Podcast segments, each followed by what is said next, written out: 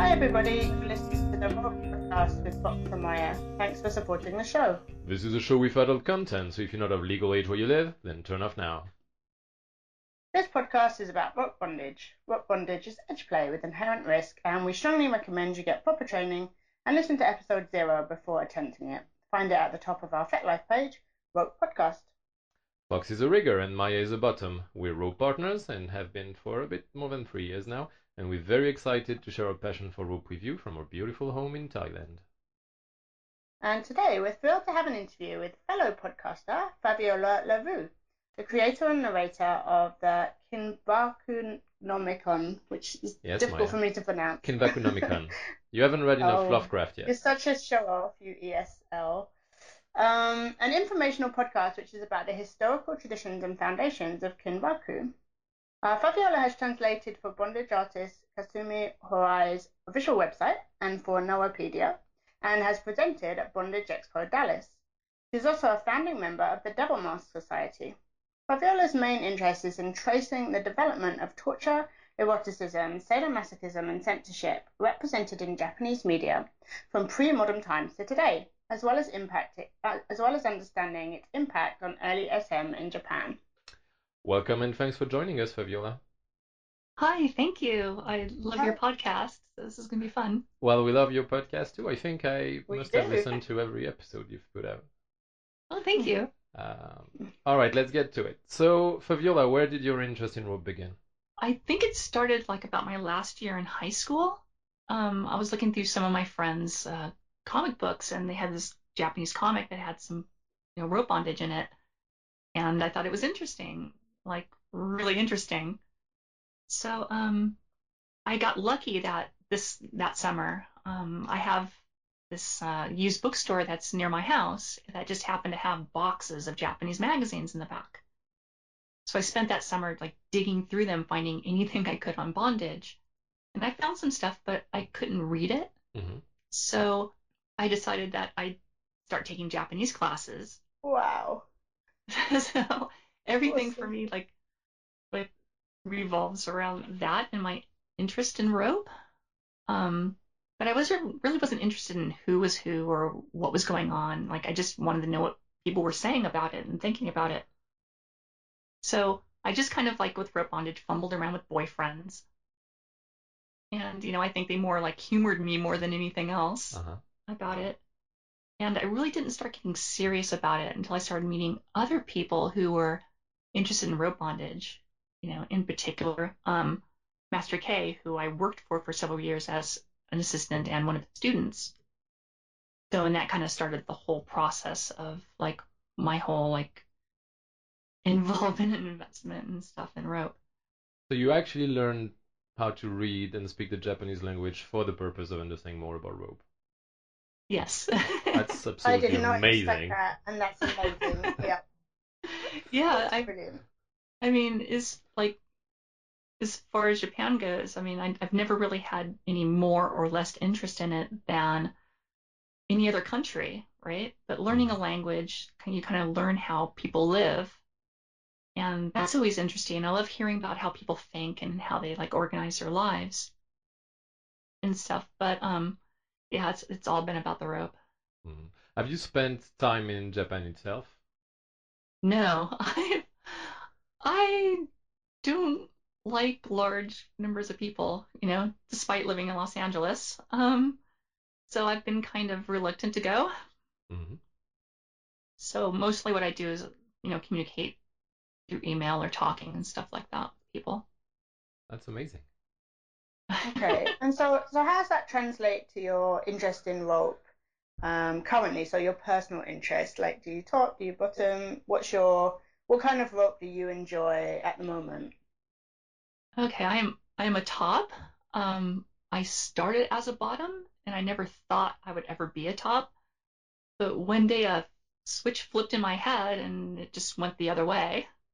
So, um, but my mo my main interest in rope bondage is torment, pain, sex, fear, and how they all get mixed up together erotically.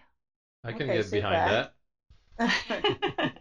And how how has your own rope practice evolved over time? So like how how did you learn to bottom? How did you learn to top? Like, where did that kind of um, practical side come from for you? Um, the practical side was mostly fumbling around. And then once I started to get like serious and like learn how to do it, um, I started to realize that there's like endless possibilities with rope, right? Mhm. And that Japanese rope itself was an ever adapting and changing process. You know, so and I'm a bit of an obsessive, so I just wanted to learn anything and everything I could. I'm curious, uh, Fabiola, how the reality of actually getting into doing rope compared for you to what your thoughts were when you first saw those magazines. Uh, parts of it are the same and parts of it are extremely different. Um, I oh, what drew me to like the Japanese style of, of bondage was when I saw somebody tied up, it didn't look like the kind of their their expressions and their looks didn't look like defiant or kind of the come hither look. Mhm. It didn't look pleasurable Mhm. in that sense, but it looked erotic. It looked passionate. And in that sense, that hasn't changed. But more in the sense of what the possibilities are as far as ideas and fetishes and um, concepts and stories and all the kinds of things that go around the practice and all the different techniques. That is like light years away from where I started.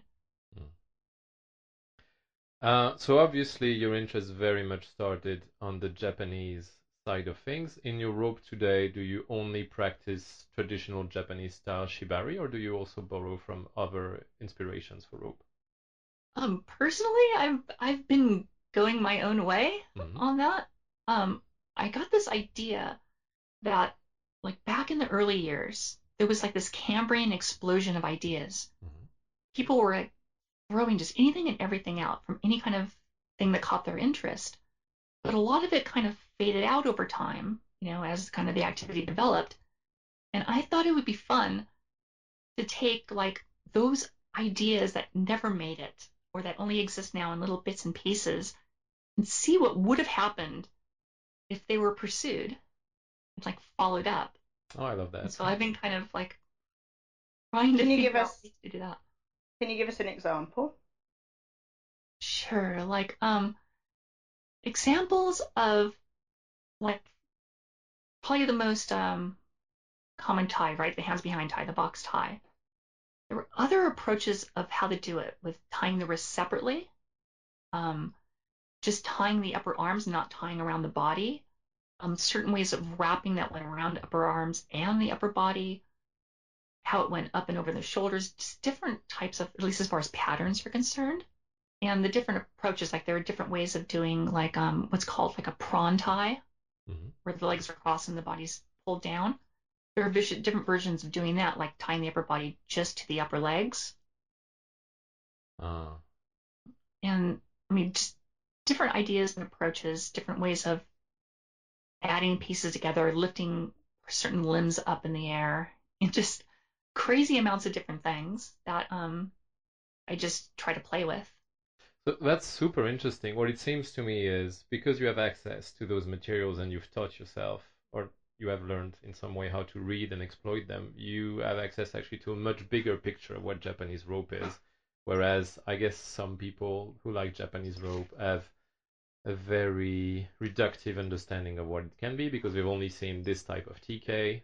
Uh, they've only seen what's popular at a certain period in time, whereas I guess you have the ability to go back much further in time and then get a much broader view of what Japanese rope has been. Yeah, the, the, the bottleneck is so frustrating. I mean, the activity itself is so wide and broad and crazy with ideas and like opportunities to try things. And only so little seems to get across into other languages. Like it's primarily English because I only follow it in Japanese and English. Mhm. Um, that I would love for people to, to be more exposed to just all the other opportunities and all the different, um, particularly fetishes that go along with the play and ideas and just patterns and concepts and, and stuff that I think would really empower people. What sort of fetishes do you think uh, are interesting and less understood?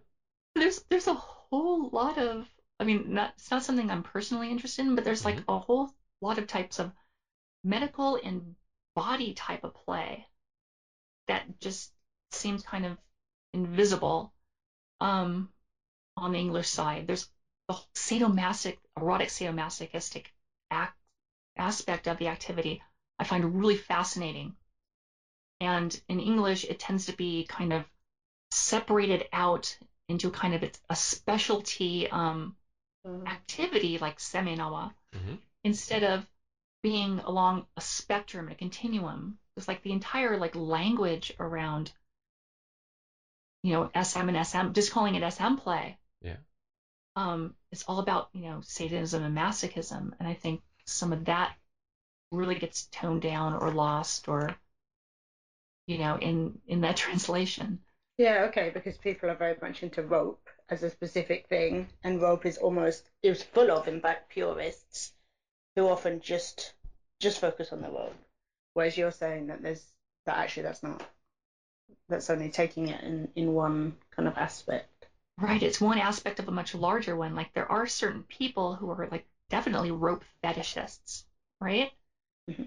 And you can tell someone's a rope fetishist and like what kind of play they do and like how they use rope, you know, or the different types of aspects of play that they might do versus someone who may use additional like equipment and, and objects. Hey guys, this is Fox coming in for a short break. We really love making these rope podcasts and sharing it with you. Sadly, hosting a podcast isn't free, far from it actually. So if you like this podcast and you want to support us, you can do so at ropepodcast.com. You'll find ways to buy rope stuff so that we get a cut from your purchases, and also ways to donate to us directly. And if you can't afford to do that, that's okay too. Just enjoy the podcast. Now back to our normal programming. Okay, so that leads on um, to I guess why you started the podcast itself. So so what was your kind of initial reasoning for um, doing that work? Because it must be a huge amount of work for you. It certainly certainly sounds like it. Yeah, it is it's way more than one person can do. um, the Kinbakunomicon is the current incarnation of a project I've been playing around with for years and that I've been able to put out bits and pieces of. And so the podcast itself is just one part of the Kinbakunomicon project for me. You know, doing putting up the translations and the website is like another part of it. Um, Does that mean And there'll the be a movie in theaters soon? if I could do that, that would be wonderful. I mean, you do We live in Hollywood, so yeah, we go see that. I was like the, the basic like idea of the project was like to create a bridge between Japan and like the English speaking world Mhm. to try to get the information out to as many people as possible and to try to get Japanese Kinksters kind of more active in the conversation, like in the global rope community. And so, how did you decide on the topics? Like, how did you decide what to cover in the different episodes? Um, I try to cover as many different aspects of the activity as I can, especially anything that kind of touches on the received wisdom we have about what Japanese bondage is. And what's been most popular? So, in terms of the response to the podcast, what have people kind of given most feedback on, or what has been most controversial? What's kind of really engaged people? Um, like numbers wise, this last one on Takate Kote Mhm. is like by far two to three times like more Oh, than how anything else. Um, but as far as feedback from people, it's been the five Shibari myths. Hmm. yeah, we're gonna we're gonna talk about that one in a little bit because we also uh, we we also um, grabbed onto that episode and found it super interesting. Uh, so how do you build up your uh, your knowledge? So you talked about the early magazines, and then what kind of material and what kind of uh, source of information have you gone after to build up on that? Oh, it's um, it's just endless trudging. Um, it's like I'll be interested in one thing, like let's say a particular story. I'll find the author. That author will lead me to other stories, and other stories by other authors, which will lead me into some kind of like social phenomenon, and I'll follow that phenomenon, which will lead me into censorship, which may lead me into different media like newspapers or magazines or movies or cartoons. And it's just been a process of just following everything in as much as I can, just around and around and around. And then I'll come across like something maybe in somebody's blog or something somebody says, and it'll spark some other idea on some other thing I've been following, which leads me into another direction. The kind of the things I pull from is everywhere and anything I can I can get a hold of.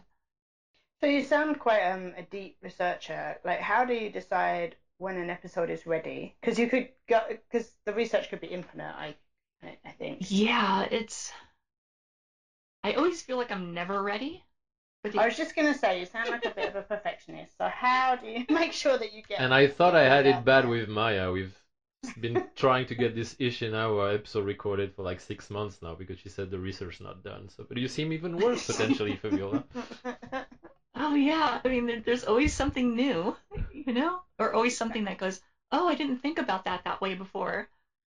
So I mean, I just have to kind of like the point where it says, well, okay, I think I have enough evidence on this particular thing that I feel comfortable talking about it and I can show my reasonings and like show my homework about how I got to my like conclusions and my thoughts and like to share that with everyone listening so that they of see where I'm coming from and they can decide for themselves like whether they feel I've added things together the right way. And it's Okay, like at that point I feel that I've kind of I have an episode. And what's been the most, the biggest surprise in, in all the research that you've done for you? Ooh, um, the biggest surprise is, if it's okay to talk about this subject, is prostitution's role in the development of Shibari, in both its It's very ideas. okay to talk about. Good, yeah, because I mean, there's there's a lot of intersection between it and kind of the SM industry and the different ideas floating around um, this type of bondage. How do the two connect?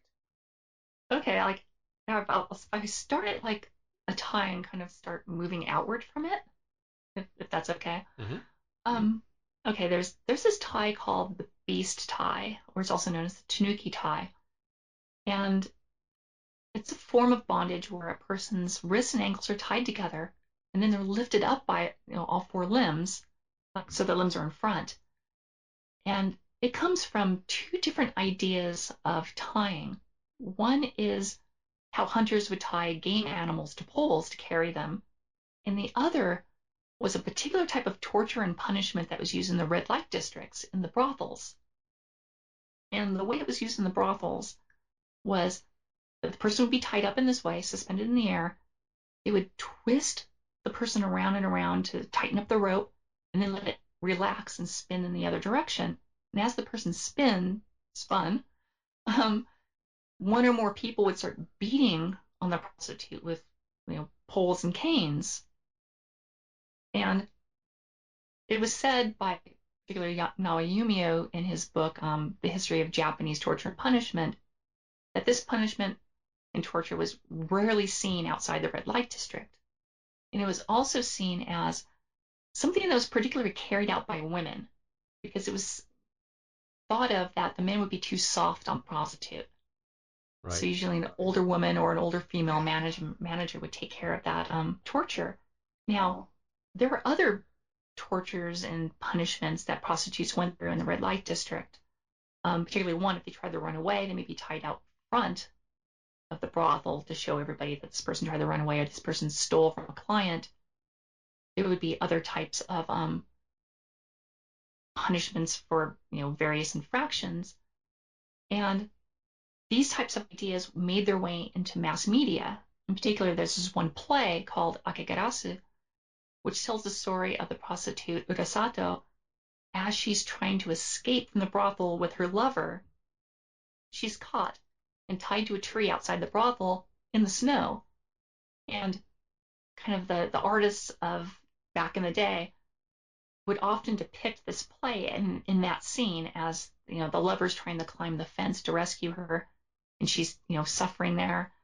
And like one of the little attendants is trying to give her water as she's tied up and stuff.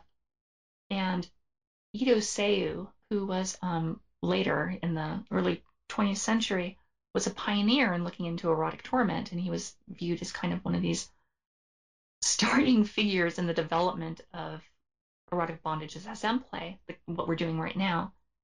And he told a number of different versions of the way prostitutes were um, tied up and tortured as well. In fiction, like there's a story, Flower and Snake, which is a really super famous SM story, which is telling the story of how a woman's husband got in deep with the mafia, and so she was taken in exchange for the money, right, and put mm-hmm. through various things.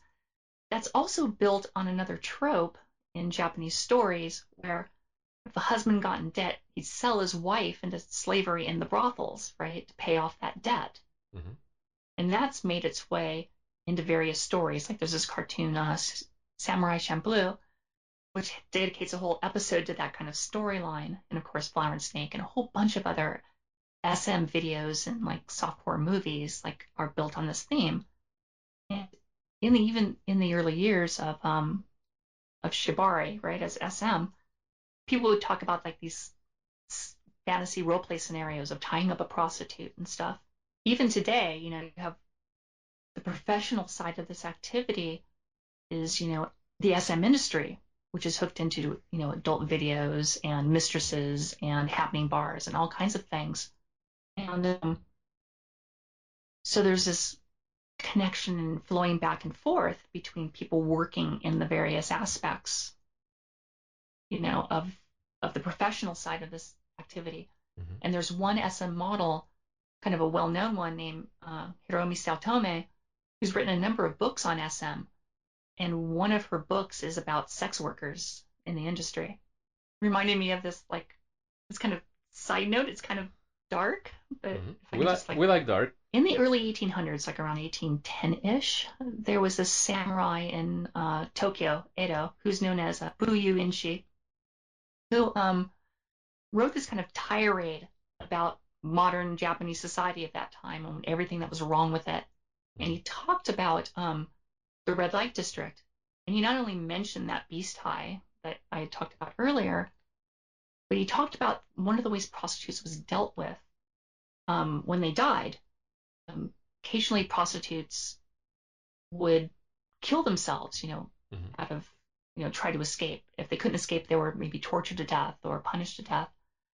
Um, and so what they would do with the bodies is they would take it out someplace, either some out of the way cemetery or just in a hole in the ground, tie them up in like a straw mat, dump them in dump them in the earth, bury them is kind of a, a protection so that their spirit didn't come out and try to curse the brothel. Mm-hmm. And, you know, Buyo is saying that, you know, these prostitutes were treated, you know, worse than dogs. And it's just like this way that now when we think about, you know, Yoshiwara, you know, red light district in Edo and geisha and prostitutes, how sanitized it is now, how much it's become part of kind of its own kind of fetishized, idealized vision of it, as mm. opposed to like what the reality it was at that time, which in a way is a really great reflection of what our activity is now today, because it is sanitized, idealized, fantasized versions of bondage that were carried out in various aspects of life that had been going on in Japan throughout the years. That's fascinating. I, I love this kind of insight of that you can bring of separating separating the myth and the reality. And so, speaking of that, let's come back to your uh, Shibari Myths episode, your episode 13 of the Kinbakunomicon.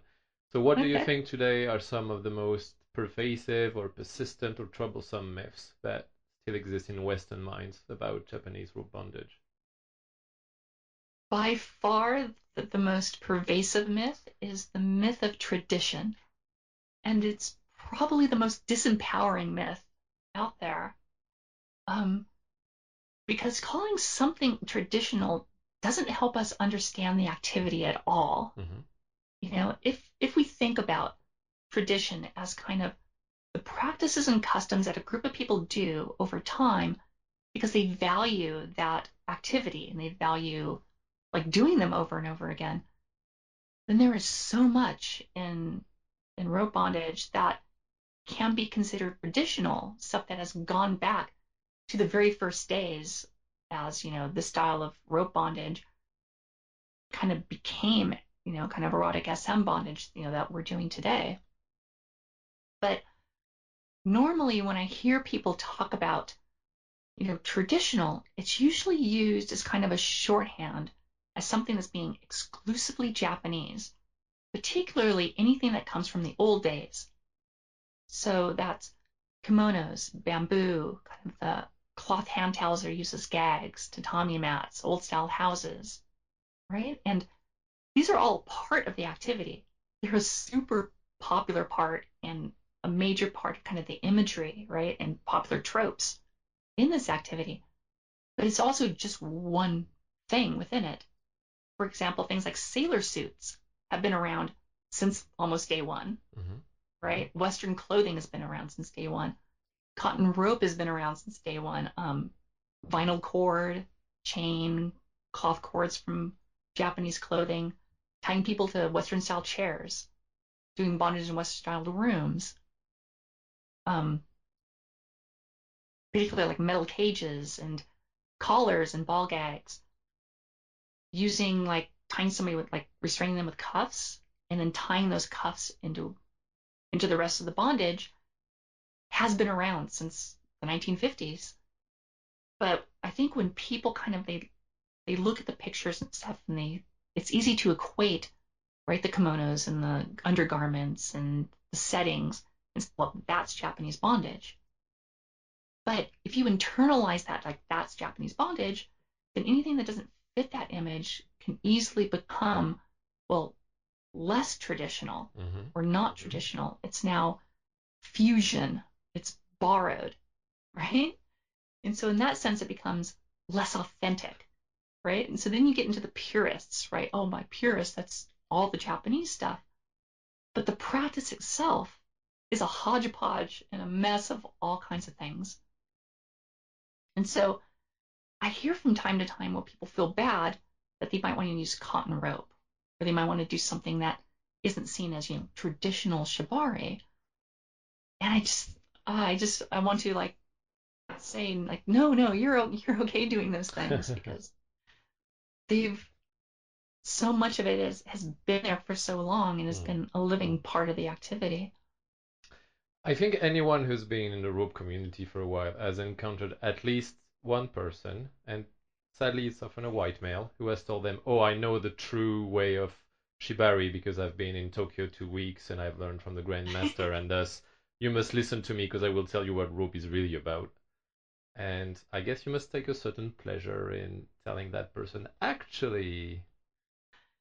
Oh, it's it's not so much a pleasure because I'm I'm thinking about the people who are listening who don't have alternate ways of of confirming things and, and hearing them. And so it's more like I think, you know, I just want that more access to be available to people, mm. you know? Okay, that's super interesting. And and the influences, having listened to the podcast, the influences go both ways, right? So it's mm-hmm. not just that Japanese rope bondage has influenced Western bondage; it's also the other way. And you had um, another super episode, which was 19, which is an exploration of Western bondage in Japanese SM, which was uh-huh. like an unexpected thing for me to to hear. Um, so how how does Western rope or Western bondage influence the Japanese scene? Um, okay, when I think it's kind of important to remember when we think about like Japanese bondage is that when this activity first got off the ground, Japan was a fully modern industrial country and society. They had been engaged with the world for 100 years at that point. They knew about all bondage around the world at that point. And they liked practically everything, and they did everything like fetish wear, leather outfits, complicated contraptions, um, like you name it, like floggers, whips, stuff like that. All of this stuff is there in the scene, and rope bondage is one piece of it, right? And particularly pursuing rope as kind of this rope fetish is again a piece within that, but it's all within this larger realm of you know, fetish and SM. And like, for instance, there were old style restraints that were used which were like wooden handcuffs and stocks that would be around the neck, Mm. wrists, or ankles, right? Oh yes. And that that got mostly dropped. Say Seiyu kind of used them for some of his works, and occasionally I'll see one. But really, it's pretty much mostly been faded out in favor of cuffs and collars, Mhm. right? And the leather type. And cages. There was an old style Japanese cage, which is wooden, and they were more kind of like cross-hatched style Mhm. cages. Those have been com- pretty much practically cle- completely replaced by the metal bars, right? The parallel metal bars. And you see both of these in Japanese play and Japanese SM products and rope bondage products and stuff like that. And that particular Japanese approach to it is really kind of faded out. You know how we have this very traditional idea of Mhm. Japanese work bondage? Does it the same the other way around, or have the Japanese, to some extent, adopted this model of okay, we're the originators of rope? two kind of parts of that. One, I hear a lot of people talk about how they identify shibari as kind of a particularly characteristic, if not unique, product of kind of the Japanese SM subculture, right? It's kind of their thing they that they've contributed kind of to the, the world of um, shibari. But as far as and purists, I don't really hear about purists for Western bondage. What I do hear are people who are really kind of themselves obsessive about doing some types of Western bondage, right? And trying to, as closely as they can, reproduce or emulate or do kind of Western bondage, like damsel in distress bondage, for example. So I hear that, and I hear about their complaints about how difficult they they have finding some types of nylon or you know like hose and stuff. So, I mean, I don't necessarily hear about purism, but I, I do hear some strong opinions about like what they're trying to do. That's very interesting. Um, I have a, a bit of a broader scope question, which is why do you think Japan is so big into S&M for a country that's not that big, not that big of a population? They seem to produce a large amount of the SM material nowadays. Why is there such a strong attraction to SM? Why is there such a strong industry of SM in Japan, do you think? Uh, not really quite sure how to answer that, if, or if I even know if I'm like the right person to answer that. I know that the idea of SM is tied pretty strongly to um, bondage itself. Mhm. Um, but like the dynamics of how the industry kind of got off the ground and started producing, I, I really don't know too much of that details other than the fact that in the post-war period, there was like a really big desire for entertainment, escapist. You know, of course, there were people interested in bondage. And so a, it was like a, a boom of creating a lot of SM entertainment Mm. at that time. So I don't know if that was the start of it or if it got off the ground at some later time. And of course, you know, interest in Japanese bondage and such has boomed around the world, and there's a lot of interest in that. So I wonder if that's also a part of how much we see because of the interest as well. That would make sense. And I guess we tend to see Japanese culture as a very work hard, play hard kind of culture. So I guess that would be part of Uh-huh. the play hard bit. Yeah, yeah, absolutely. So moving away from Japan for a, a second, Fabiola, and going back to uh, Mhm. Los Angeles where you live, uh, you are a founding member of something called the Devil's Mask Society. Uh, Mhm. what is that? the Devil Mask Society was originally just a name for a group of friends who got together um, and kind of used it collectively. Um, but like over the years, it's kind of grown to become its own thing. Um, it kind of started out when my boyfriend Demon Six and I were kind of invited to become a start of this other project, which was you know a rope bondage school in Los Angeles, and I was asked to be kind of the educational coordinator for it. And so I had this idea about how to like teach a class that I've been playing around with as, as part of like this long-term project. And that was to take a small group of people and bring them up to like the basic fundamentals of the activity. And once they have those basic fundamentals, they can then go out and do their own thing, right? hmm And build their own styles and, and follow their own um like interests. And then you do that with another group and then another group. And so there would be an ever widening pool of people who have the same kind of fundamentals and who can talk to each other and there'd always be somebody to talk to so that no one can control access to what people learn and therefore no one can kind of tell other people what to do and so also like if one person who's teaching something happens to go down or stop doing another person or group of people can then pop up and kind of do it too Mm. you know as cells right as cells do Decentralized view of power. yeah, absolutely. It was a way to get it to spread and to grow, you know, around around the area. Mm. And so Demon Six um, got some people together, um, met them or knew them, and so we were going to try to test run this um, idea to see how it would work. So every Thursday we got together, like once a month, and he and I would like show something and we'd work through the process. And after about a year-ish or so, you know, we kind of gone through that process and we all decided just to stick together. So all of us started contributing things in for each other. And, you know, we we kind of picked up that name Devil Mask Society just, you know, to call ourselves. And um but none of us really had well, most of us never really had an interest in pursuing it and like building it more than that. Except for one couple who really took on that job of like building it into something to where it's actually where it is today. You know, because most of us have our own separate interests and we kind of pursue our own interests. Of course. And is that something Yeah, you're been- still uh, involved in today? Um, I've been kind of fading away for the past while, and I really haven't had much involvement in the past year. So, I'm super jealous of their rope bottoming.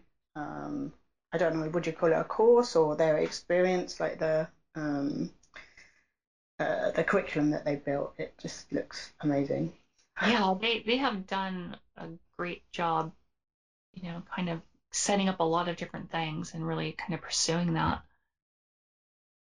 And what's the LA rope scene like? So, so we do some touristing episodes. I have been to LA a few times, but I've not been there as a rope tourist at this point. So, if someone was coming to LA, what what would they check out if they were interested in um, rope bondage?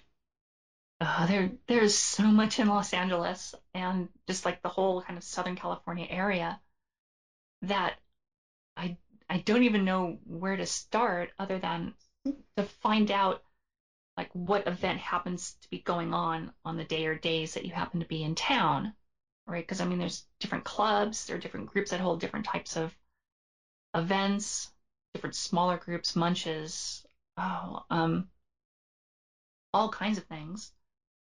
So yeah, What's I, your personal favorite? What do you like going to? Oh, I- I'm not a social person. I, I've been to a few clubs occasionally and a few things friends have done. Um, but yeah, I, I get into a group of people and I just kind of don't talk and, and interact very much. So I kind of just do private play more. Mm, mm. Okay. Um, super. That's all from us today at the Rope Podcast. Don't forget to subscribe wherever you get your podcast from, so iTunes, Stitcher, and so on, and come find us on our FetLife page, Rope Podcast. You can also find us easily at ropepodcast.com. Please consider supporting us on Patreon so we can produce many new episodes just like this one. We also love questions from listeners, so drop us a message on FET and we'll try to answer you in an upcoming episode. Thanks for listening. And have fun tying.